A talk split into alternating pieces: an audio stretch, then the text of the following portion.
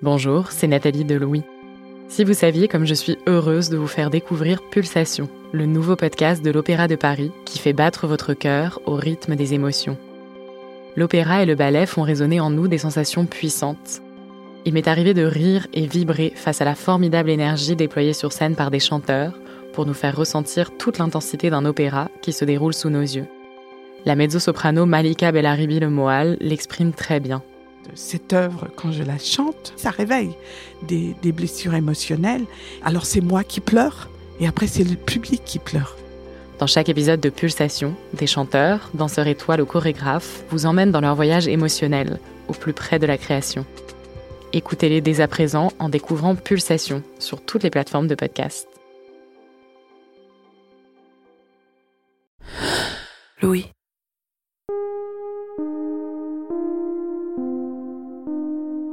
J'ai perdu mes grands-parents quand j'étais petite et adolescente. Je les aimais beaucoup, mais je les voyais très peu. Un été sur deux. Ils vivaient dans un autre pays. Je pense parfois à toutes les choses qu'on aurait pu partager si je les avais connus quand j'étais adulte. Mais ce regret ne s'apparente pas, du moins j'en ai l'impression, au deuil qu'ont connu certaines de mes amies ou leurs familles. Je me souviens notamment qu'une amie, Myriam, m'a parlé un jour du deuil que vivait sa mère qui avait perdu son père dont elle était très proche. Un soir dans la cuisine, Myriam demande à sa mère comment elle tient le coup après la mort de celui-ci. Sa mère lui répond que ce qui l'aide, c'est de savoir que son père est toujours là, à ses côtés, qu'à chaque endroit où elle va, elle sait qu'il veille sur elle, qu'il la protège. Elle le voit presque, posant les yeux sur elle quand elle en a besoin. C'était sa façon de se raccrocher à quelque chose, pour ne pas s'effondrer. Il y a autant de façons de faire un deuil qu'il y a de personnes. C'est ce qu'a découvert Agathe Le Taillandier en faisant cet épisode. Comment vivre quand on ne peut plus raconter des histoires à l'autre et avoir sa réaction d'emblée? Comment vivre sans le ou la toucher? Le ou la sentir? Dans cet épisode, Agathe interroge comment le deuil est vu dans notre société et notre façon de vivre pleinement ou non avec nos morts. Je m'appelle Cyrielle Bedu. Bienvenue dans Émotion.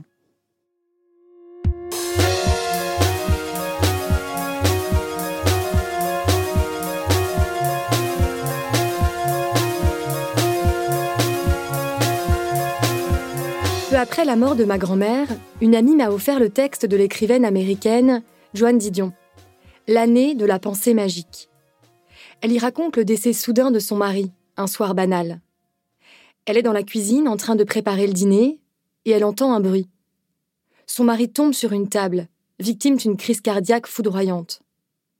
En racontant cet événement, elle écrit ceci. La vie change vite, la vie change dans l'instant. On s'apprête à dîner et la vie telle qu'on la connaît s'arrête.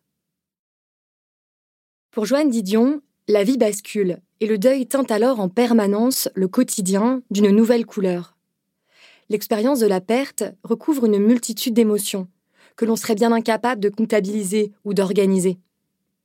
Pour beaucoup, le deuil est aussi un nouvel état au monde, en compagnie toujours des disparus. C'est ce qu'exprime l'écrivaine Sarah Chiche dans un très beau livre paru en 2020 intitulé Saturne. Le deuil n'est pas toujours le lieu d'une douleur ou d'une affliction, formule-t-elle.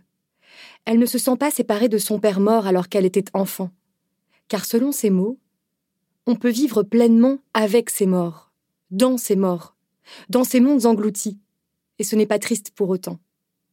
Et c'est d'ailleurs pourquoi, dit-elle, on ne fait jamais son deuil, on est fait par le deuil, ou on fait avec, et c'est tout. Je me souviens d'un soir euh, qui était, je pense, c'était deux ou trois mois après le décès de mon père. Je passe une soirée avec mon amie euh, Émilie, qui elle-même a perdu euh, son père il y a plusieurs années maintenant. Et je, lui, me souviens de lui demander, euh, dans un grand moment de désespoir, euh, euh, comment on fait pour en guérir? Est-ce qu'à un moment on guérit de ça? Dans combien de temps quoi? J'étais dans des trucs comme ça, j'avais. Et j'ai le souvenir hyper ému quoi de, de la voir tellement, comment dire, tendre et désarmée en même temps. elle m'a vraiment regardée, j'ai su que ça se guérit pas. Et d'un seul coup, ce soir-là, elle me dit, mais tu sais, mon père, euh, il est là, quoi. Et en fait, il est à côté de moi. Et elle me le dit comme ça. Elle me dit, mais en fait, mon père, il est. souvent, en fait, et elle me dit, je me souviens parce qu'elle me dit, je ne sais pas comment te le dire autrement. Souvent, mon père, il est là, il est assis à côté de moi. Et ça m'avait ouais, renversé, quoi. C'était superbe. Vous venez d'entendre la voix de mon amie Magda. Elle a perdu son père à la suite d'un cancer fulgurant, le 6 décembre 2018. Pour moi, elle incarne ce que la vie a de plus puissant. Avec sa tignasse bouclée et son regard brillant, je voulais que ce soit elle qui me parle de la mort et des métamorphoses qu'elle produit chez les vivants. Je lui ai donc demandé ce qu'elle avait ressenti en elle après la mort de son père. Les premiers mois, j'avais l'impression d'être dans un état de survie et donc de puissance de libido, en fait, de puissance de vie décuplée. Je travaillais comme une furie. J'ai eu euh, de très nombreuses histoires euh, et aventures diverses et variées euh, non-stop. Mais je ne sais pas comment dire, quoi. J'étais. ça ne s'arrêtait pas, quoi. Ça ne s'arrêtait pas. J'ai fait des trucs un peu de dingue quand même. Je suis partie au Niger sur un coup de tête parce que j'ai eu un amant au Niger. Je me souviens d'avoir formulé j'ai plus peur de rien maintenant. Le, c'est arrivé en fait. Donc il n'y a plus rien qui me fait peur. J'ai un souvenir physique très particulier d'être euh, à la fois euh, flottante et ancrée. Et dans une espèce, j'avais l'impression d'être boostée par quelque chose bah, qui me dépassait complètement et qui doit s'appeler euh, le malheur, je pense. Mais c'est vraiment de la survie aussi.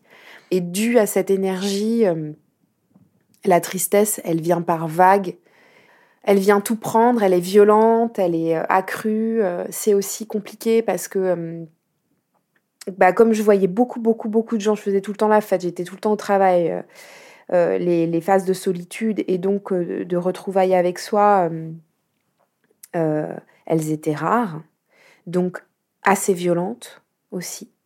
Mais c'était vraiment pas le pire. Pour moi, le pire de la tristesse, c'est arrivé après. C'est exactement ce que formule l'écrivain et sémiologue Roland Barthes dans son journal de deuil, dans lequel il partage son chagrin suite à la mort de sa mère. Le 14 juin 1978, on peut lire cette phrase, écrite sur une page blanche. Huit mois après, le second deuil. Cela me fait penser à l'expérience de Magda. Au mois de juillet 2019, donc environ huit mois après la mort de son père, son corps l'arrête dans cette course effrénée. Magda a le sentiment d'étouffer. Elle est épuisée et obligée de s'arrêter de travailler pendant plusieurs semaines. C'est là que le vide prend toute sa profondeur. Plusieurs mois après, et parce qu'il y a le manque en fait qui, vient s'ajouter, et euh, la compréhension hyper concrète euh, que cette personne ne reviendra pas. Enfin, d'ailleurs, je dis ça hyper concrète, c'est faux, parce qu'il y a encore des moments maintenant, presque deux ans après, où j'oublie qu'il est mort. Donc, en fait, j'ai pas encore du tout intégré euh, la disparition pour toujours. Néanmoins, ce que j'ai intégré là, c'est que ça fait tellement longtemps que je l'ai pas vu, quoi. Le temps qui passe, parfois, en tout cas à cet endroit-là, je crois, empire le, la, grande tristesse qui s'installe. Et je me souviens aussi d'une discussion que j'ai eue euh, avec mon compagnon actuel qui a également perdu son père, qui m'a dit ça restera toujours, euh, ça ce sera toujours là. En l'écoutant, je me disais que l'on est loin des étapes préconçues du deuil, loin d'un deuil structuré par des phases précises et ascendantes. Vous les avez peut-être en tête, c'est la psychiatre suisse Elisabeth Kubler-Ross qui les a formulées dans les années 70. Les voici. Tout d'abord, le déni, marqué par un sentiment d'irréalité. Puis, la colère. Ensuite, le marchandage, soit la fabrication de scénarios, du type Et si la personne revenait? Ou Voilà ce que je pourrais faire pour qu'elle revienne. Enfin, vient la dépression jusqu'à la dernière étape, qu'elle appelle l'acceptation finale. J'ai interviewé sur Skype la psychanalyste et professeure de psychopathologie à l'Université de Strasbourg, Marie-Frédérique Baquet. Elle travaille particulièrement auprès des personnes confrontées à la mort et au deuil. Elle reconnaît le fait qu'il n'y a pas d'étape figée, même si elle parle tout de même d'un processus de deuil. Elle observe d'ailleurs des mouvements psychologiques récurrents chez ses patientes et patients.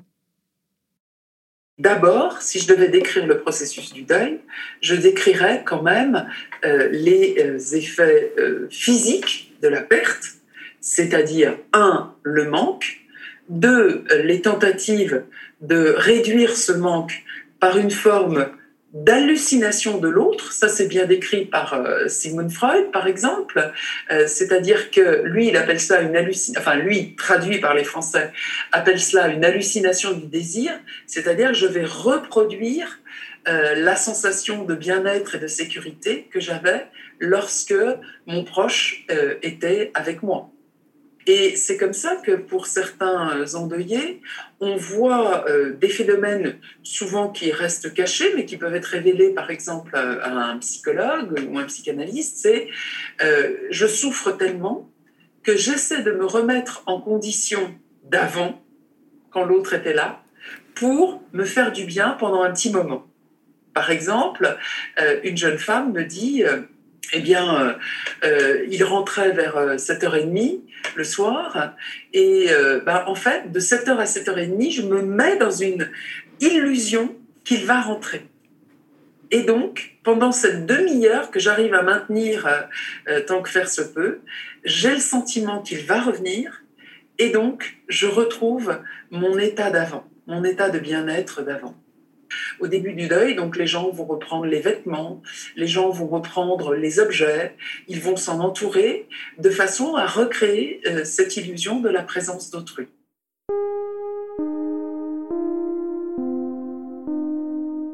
Ce premier mouvement, cette illusion que la personne défunte va revenir, se transforme, selon la psychanalyste Marie-Frédérique Baquet, quand le constat que l'autre ne revient pas s'impose l'endeuillé prend alors conscience de l'irréversibilité de la mort du proche.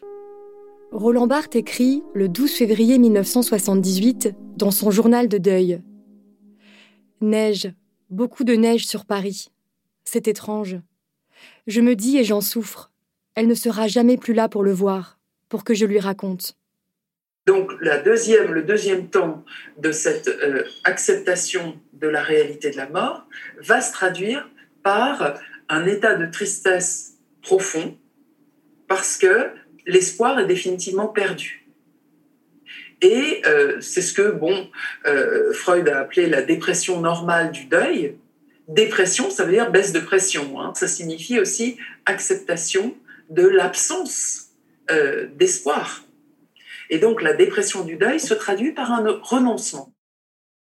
Magda m'a raconté comment ces deux mouvements, l'illusion de la présence de l'autre puis la conscience violente et douloureuse de son absence peuvent s'entrelacer. Ça, c'était aussi ma mère qui, vraiment, ça me faisait énormément de peine. Euh, dans les premiers moments euh, où on réussissait à passer des bons moments, systématiquement, euh, ma mère avait ce réflexe de lui raconter, de vouloir lui raconter. Et pour le coup, dans les premiers temps, c'est hyper dur d'oublier. Parce qu'en fait, du coup, tu te souviens, quoi, qu'il est plus là. Donc il y a cette espèce de truc où paf, il y a quelque chose comme ça qui vient vraiment euh, euh, s'écrabouiller par terre. Euh.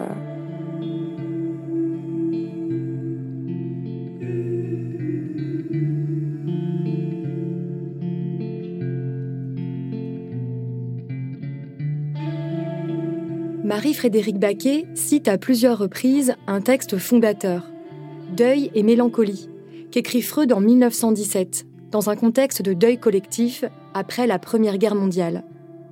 Il y formule notamment l'idée de travail de deuil. Dans le vocabulaire de la psychanalyse, paru en 1967, on peut lire une définition de cette expression. Processus intrapsychique, consécutif à la perte d'un objet d'attachement, et par lequel le sujet réussit progressivement à se détacher de celui-ci. Cette idée d'un détachement nécessaire pour que le deuil se fasse a largement été critiquée. ainsi que le mot travail, qui impliquerait l'idée d'un effort sur un temps donné pour obtenir un résultat final.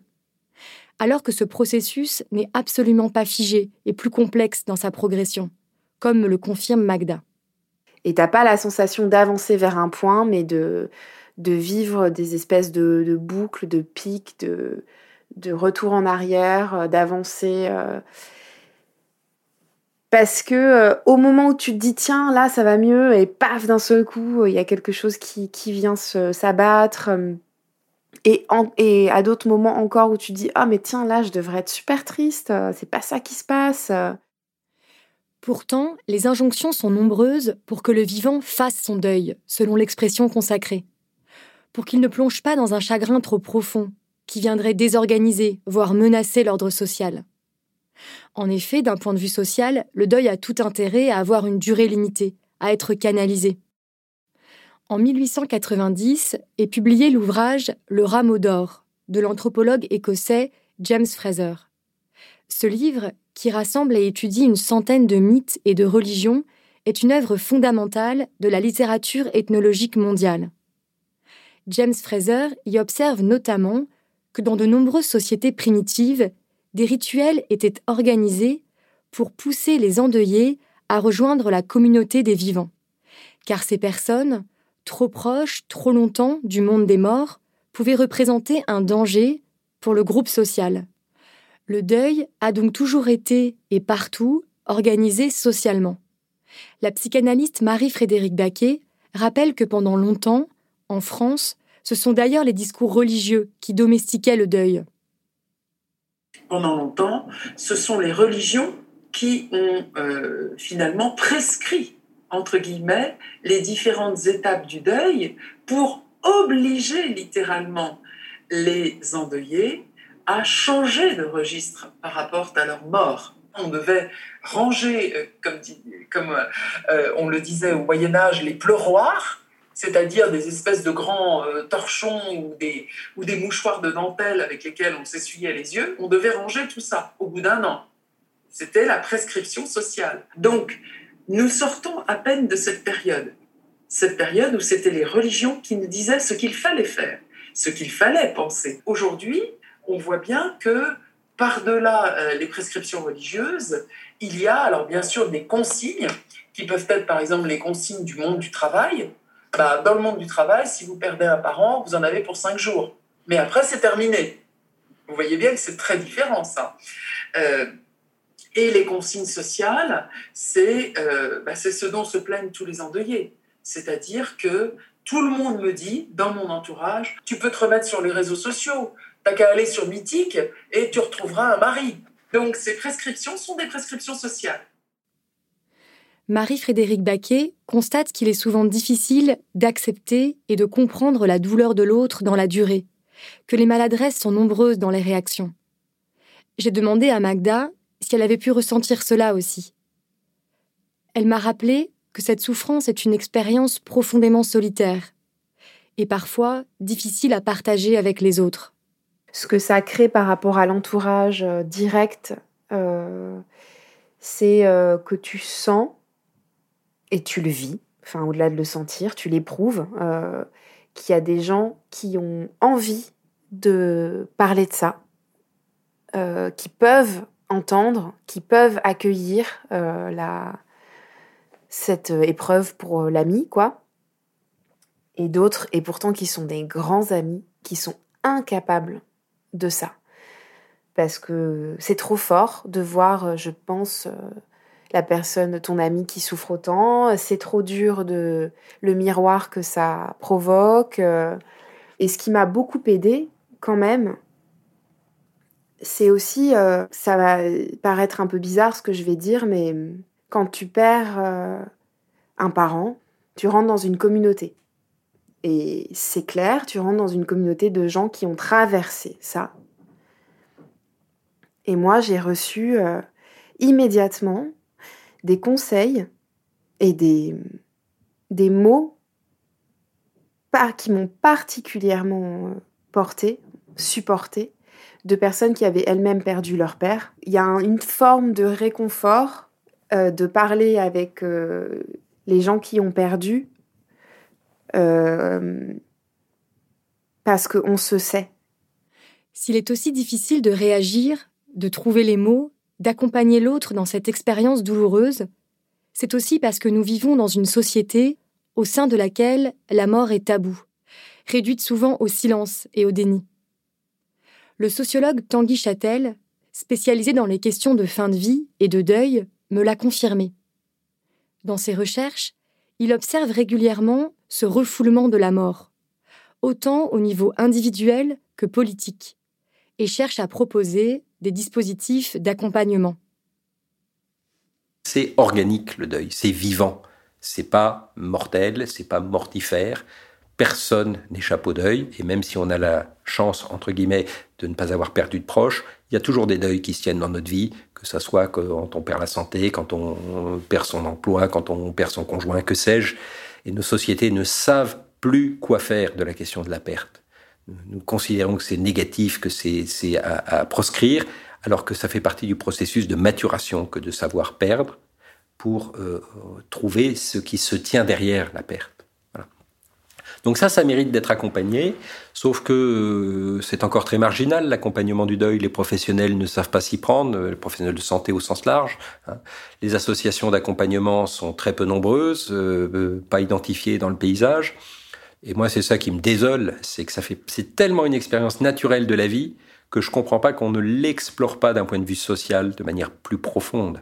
Et quand je vois le retard, mais, euh, presque choquant que qu'a le ministère de la Santé sur la question du deuil, puisqu'il ne la connaît pas, il ne la documente pas, il n'y a pas d'études, hein, on ne veut pas savoir, euh, il n'y a pas de chiffres. Il a fallu qu'on fasse quelques enquêtes pionnières depuis 2016 pour commencer à avoir des premiers chiffres significatifs sur le deuil.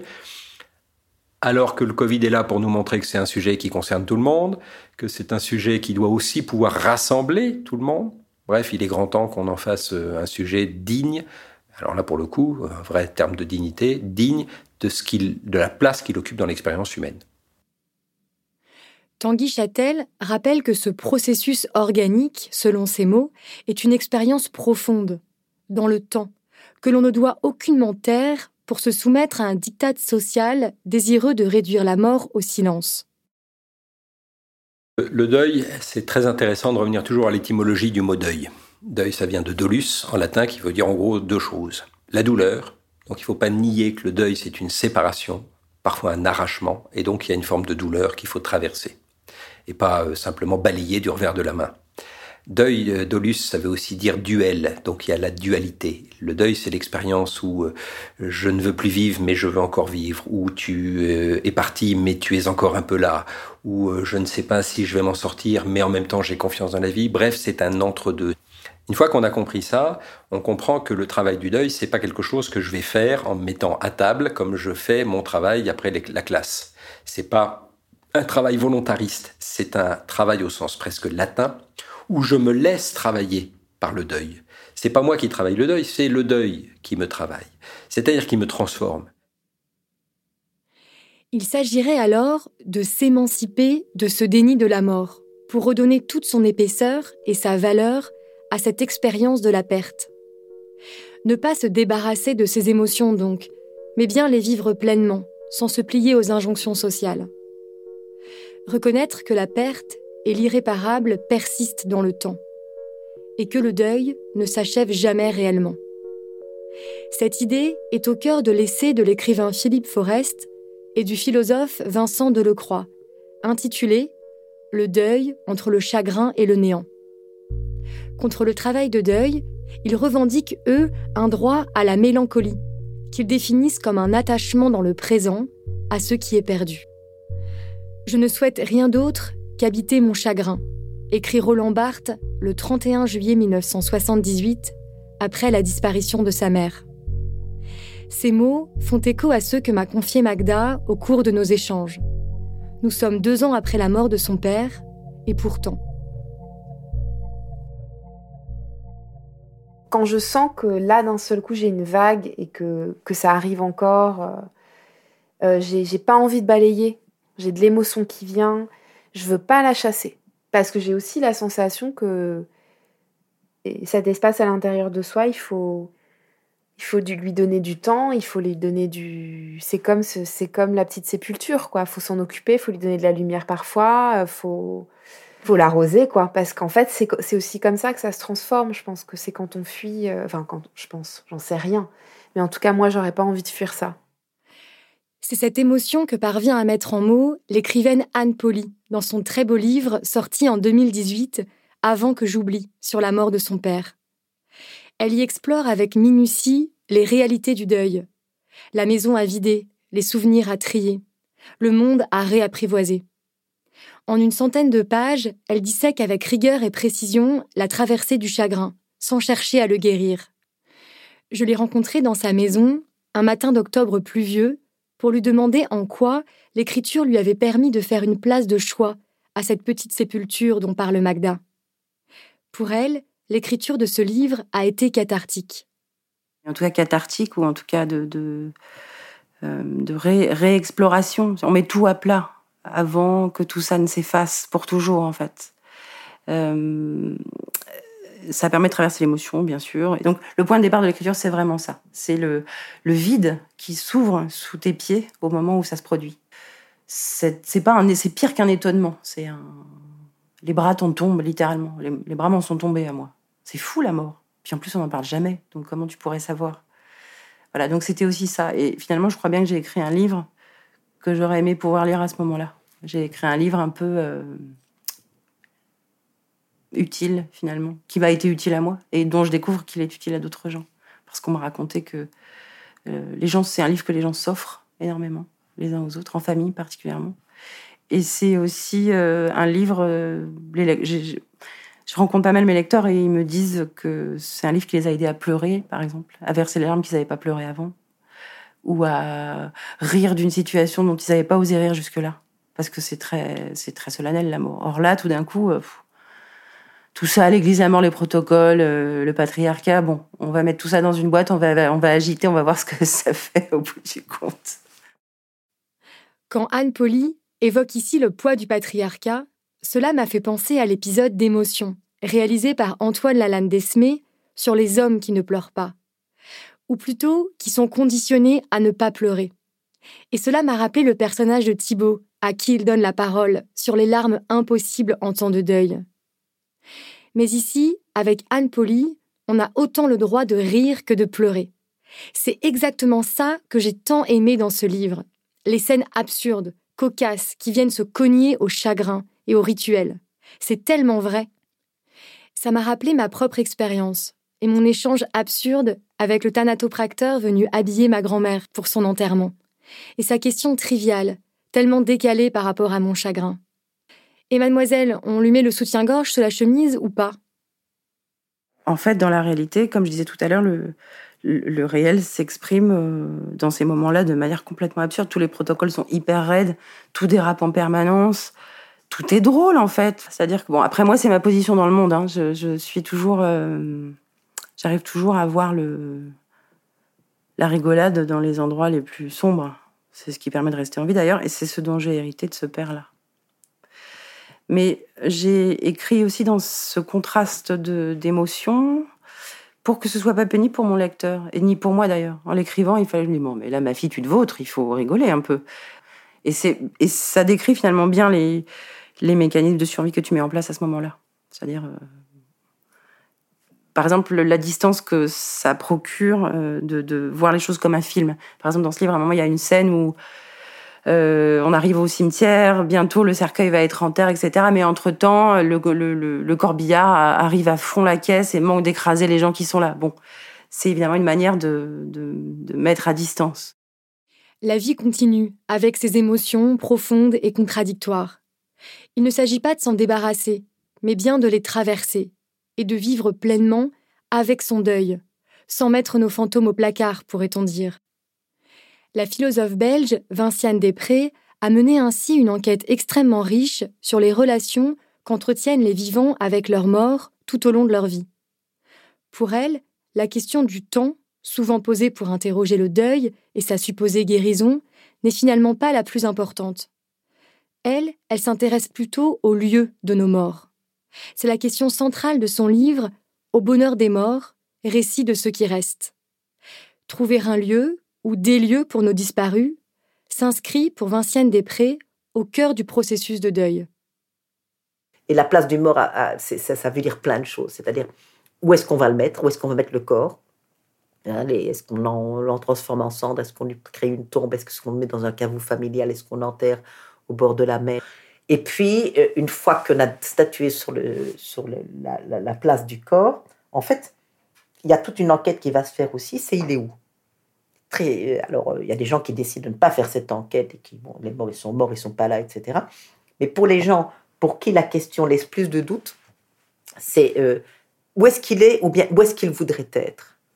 À quelle place est-ce que quelle place est-ce que je lui donne? Est-ce que je est-ce que je vis avec lui tous les jours, par exemple? Ou bien est-ce qu'il y a des lieux de rendez-vous? J'ai rencontré des gens, par exemple, qui me racontaient qu'ils avaient instauré des lieux de rendez-vous avec leur mort. Donc, par exemple, ça peut être dans un parc à tel endroit euh, où ils vont fréquemment avec le but très clair de passer un moment d'une certaine manière, consacré à des formes de présence, ou en tout cas des formes de pensée, des formes de souvenirs, où c'est là que ça se fera et pas ailleurs. Et donc c'est là que sera le mort. C'est que ce lieu, il n'est plus jamais déterminé à l'avance. Il va falloir le trouver.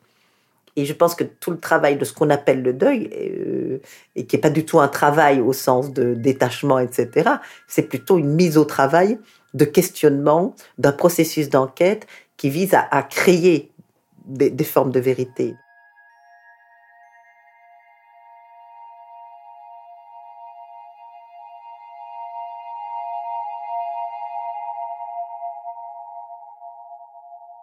Le deuil devient donc pour Vinciane Després le lieu de récit que chacun se raconte en compagnie de ses morts, intimement et librement.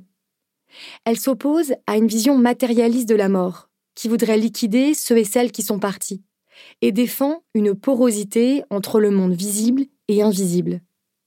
C'est une expérience intime qui l'a poussée à écrire ce livre philosophique, Au bonheur des morts. La mort de sa sœur et certaines réactions contre lesquelles justement elle se dresse avec force. C'est d'abord un coup de colère très vite après sa mort, parce qu'une psychologue qui avait demandé à mon beau-frère Qu'est-ce que vous avez dit aux enfants à propos de la mort de leur maman? Et mon beau-frère avait dit ben, Moi, je viens d'une famille catholique, on a des ressources dans la culture catholique populaire. Je leur ai dit que leur maman était au ciel et qu'elle veillait sur eux.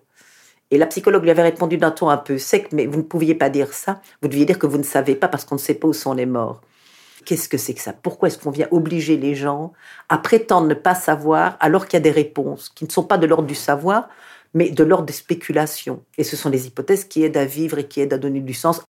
Vinciane Després s'appuie notamment sur les recherches du psychanalyste Jean Alouche et sur son ouvrage Érotique du deuil au temps de la mort sèche, paru en 1995. Il y décrit notre rapport à la mort dans l'histoire et le moment de bascule marqué par le positivisme du philosophe français Auguste Comte.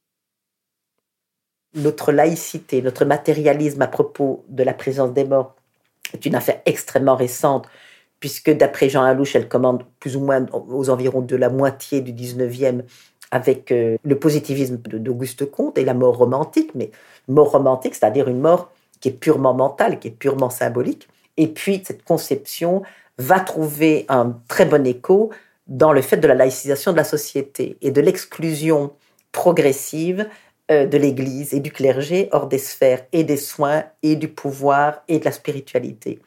Et donc les morts, à ce moment-là, une fois qu'on s'est débarrassé finalement des passeurs religieux, ben, d'une certaine manière, les morts, ils n'ont plus d'autre état que l'état matérialiste.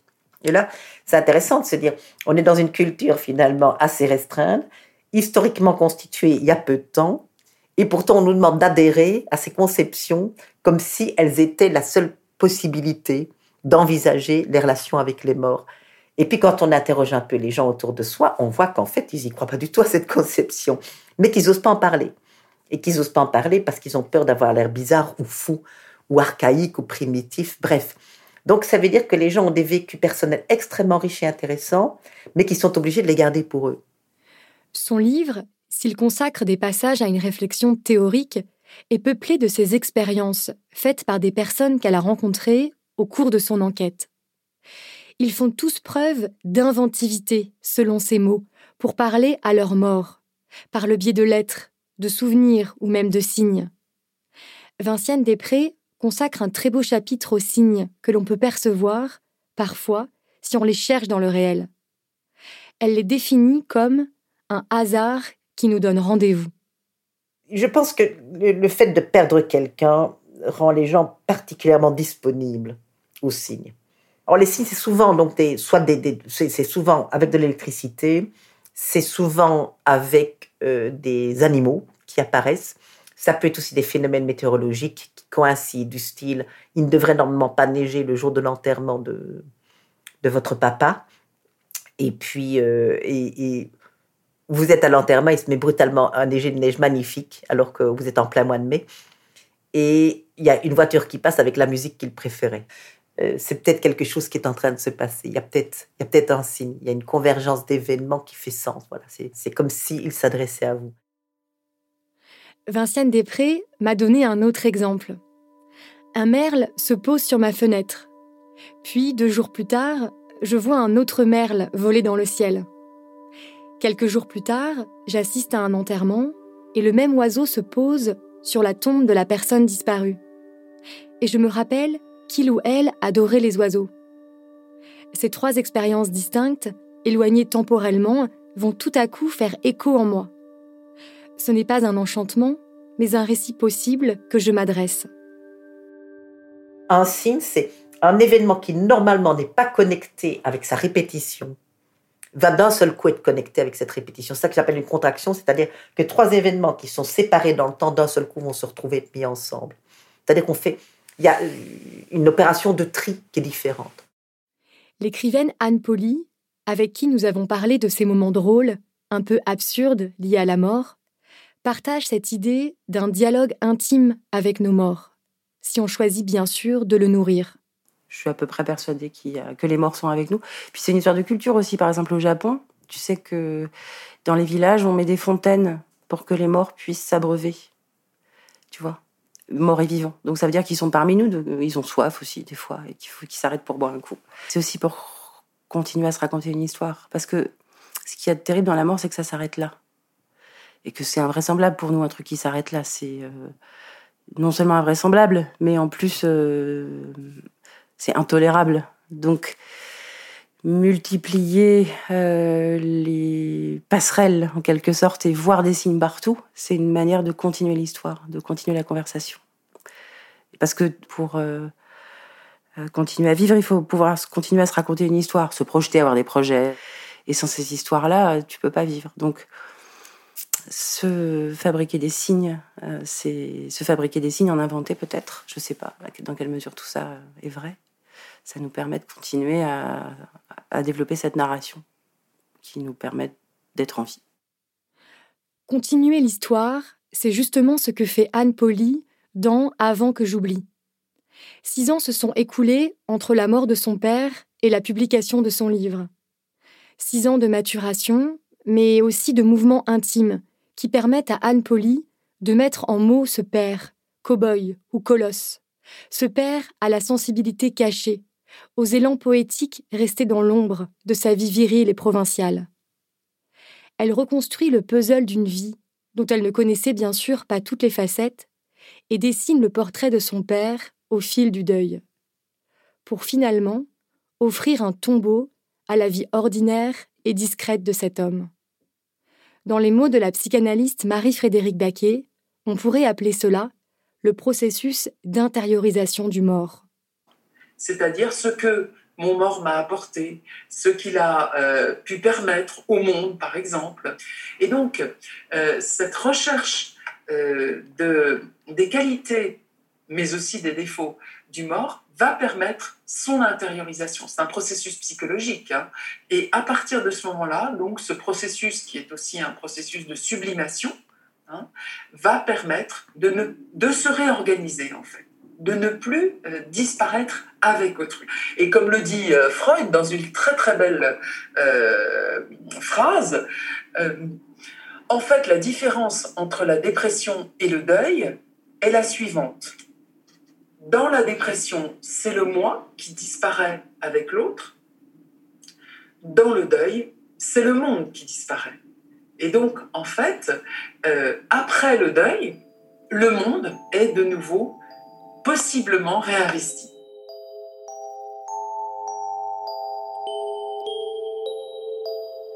Magda m'a décrit, au fil de nos discussions, cet horizon, formulé par la psychanalyste Marie-Frédérique Baquet comme le processus d'intériorisation du mort.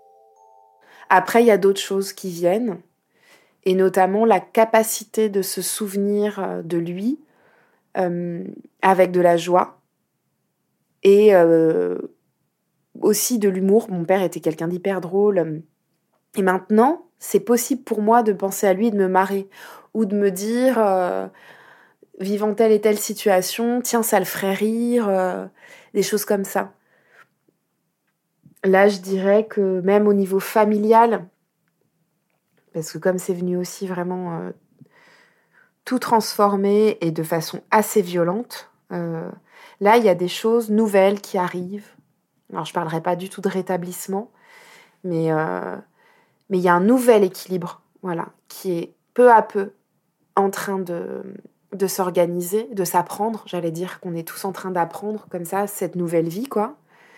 Et donc parfois avec un renouveau de joie et de de possibles. Le deuil, c'est un principe de métamorphose. Ce que tu découvres, c'est que tu peux te transformer et que, en fait, le mort se transforme aussi.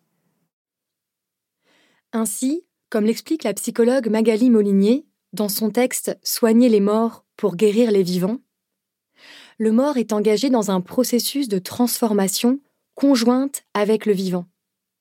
Si les émotions et les réactions du vivant se métamorphosent, comme vient de l'expliquer Magda, le disparu, lui aussi, endosse une nouvelle enveloppe. Les rêves de Magda sont par exemple le lieu de cette transformation. Au départ, ce sont les images du corps malade et affaibli de son père qui écrasent les autres. Une fois, c'est son père devenu aveugle qui vient lui rendre visite dans sa chambre, alors que pourtant elle insiste sur le fait qu'il a été enterré avec ses lunettes. Et puis peu à peu, des rêves plus vivants, même joyeux, voient le jour, dans lesquels son père existe autrement. Je me souviens, euh, j'avais fait un rêve, euh, le premier beau rêve que j'ai fait sur la mort de. Enfin, sur sa mort, c'est j'ai rêvé de son cercueil. Son cercueil devenait un monument hyper vivant et dans ce rêve, le monument, en fait, le cercueil de mon père s'érigeait euh, comme une montagne, en fait, j'allais dire, pas du tout comme un truc phallique gros mal, mais comme un phénomène complètement naturel. C'est la montagne. Il y avait des espèces de gargouilles qui sortaient. Et là, en fait, c'est les statues qui ressortaient. Les animaux reprenaient vie, mais restaient accrochés à la montagne. Et il y avait des oiseaux comme ça, magnifiques. Et je me souviens vraiment de m'être dit, ça y est, enfin, je suis prête là à... Enfin, j'avais hâte en fait de retourner dans des rêves où je pouvais euh, rêver et penser en fait, parce que c'est aussi des façons de penser. Euh, bah d'ailleurs euh, aussi P-A-N-S-E-R, j'allais dire penser au sens de la pensée, mais de penser l'absence et d'y penser autrement. Mais au fond, la plus belle manière que Magda a trouvée pour continuer à communiquer avec son père, c'est de créer une pièce de danse pour lui. Magda est artiste et elle signe le spectacle Maccabée pour une danseuse, Alice, sur le plateau. C'est une danse macabre, un rituel funéraire, comme une manière de prendre soin de son père, de s'adresser à lui. À la fin de son spectacle, elle a façonné une aurore boréale sur la scène, un peu bricolée. Parce que, m'explique Magda, les Inuits pensent que les aurores boréales sont envoyées par les morts, comme des messages pour les vivants. C'est aussi comment tu, comment je prends partout la moindre possibilité, euh, le moindre pont euh, pour pouvoir être avec lui et me dire mais là c'est sûr en fait c'est tellement ouf ce que je suis en train de faire, il peut pas ne pas voir que je lui ai fait une putain d'aurore boréale quoi. Enfin, c'est fort quand même.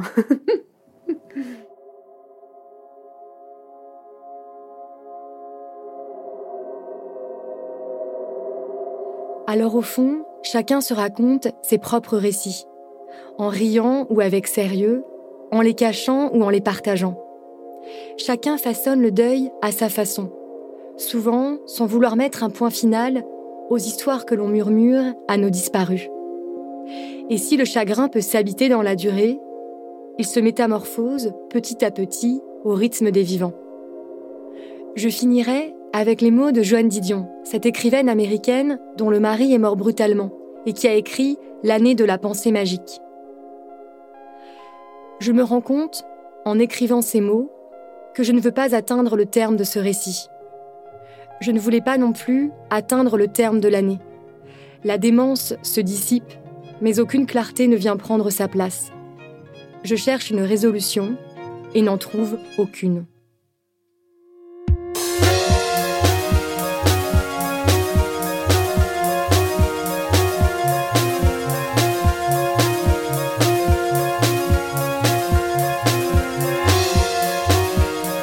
D'écouter Émotion, un podcast de Louis Média. Suivez-nous sur Instagram et sur Twitter, at Émotion Podcast, Émotion avec un S. Agathe Le Taillandier a réalisé cet épisode sur le deuil. Merci à ses interlocutrices et à ses interlocuteurs de lui avoir accordé de leur temps. Vous retrouverez leurs œuvres et leurs références sur notre site louismedia.com. J'étais en charge de la production et de l'édition de cet épisode Benoît Daniel s'est occupé de l'enregistrement, Marine Kéméré a fait la réalisation, Jean-Baptiste Aubonnet s'est occupé du mixage et Nicolas Degélis a composé le générique d'émotion. Marion Girard est responsable de production de nos podcasts. Maureen Wilson est responsable éditoriale, Mélissa Bounois est à la direction des productions et Charlotte Pudlowski est directrice éditoriale. Émotion, c'est un lundi sur deux, là où vous avez l'habitude d'écouter vos podcasts iTunes, Google Podcasts, SoundCloud, Spotify ou YouTube. Vous pouvez nous laisser des étoiles et nous laisser des commentaires. Et si cet épisode vous a plu, parlez-en autour de vous. Et si vous aimez Émotion, vous aimerez sûrement nos autres podcasts, comme Travail en cours, le Book Club, Entre, ou encore notre tout dernier, Passage, qui est un podcast d'histoire vraie qui questionne notre point de vue. Bonne écoute et à bientôt.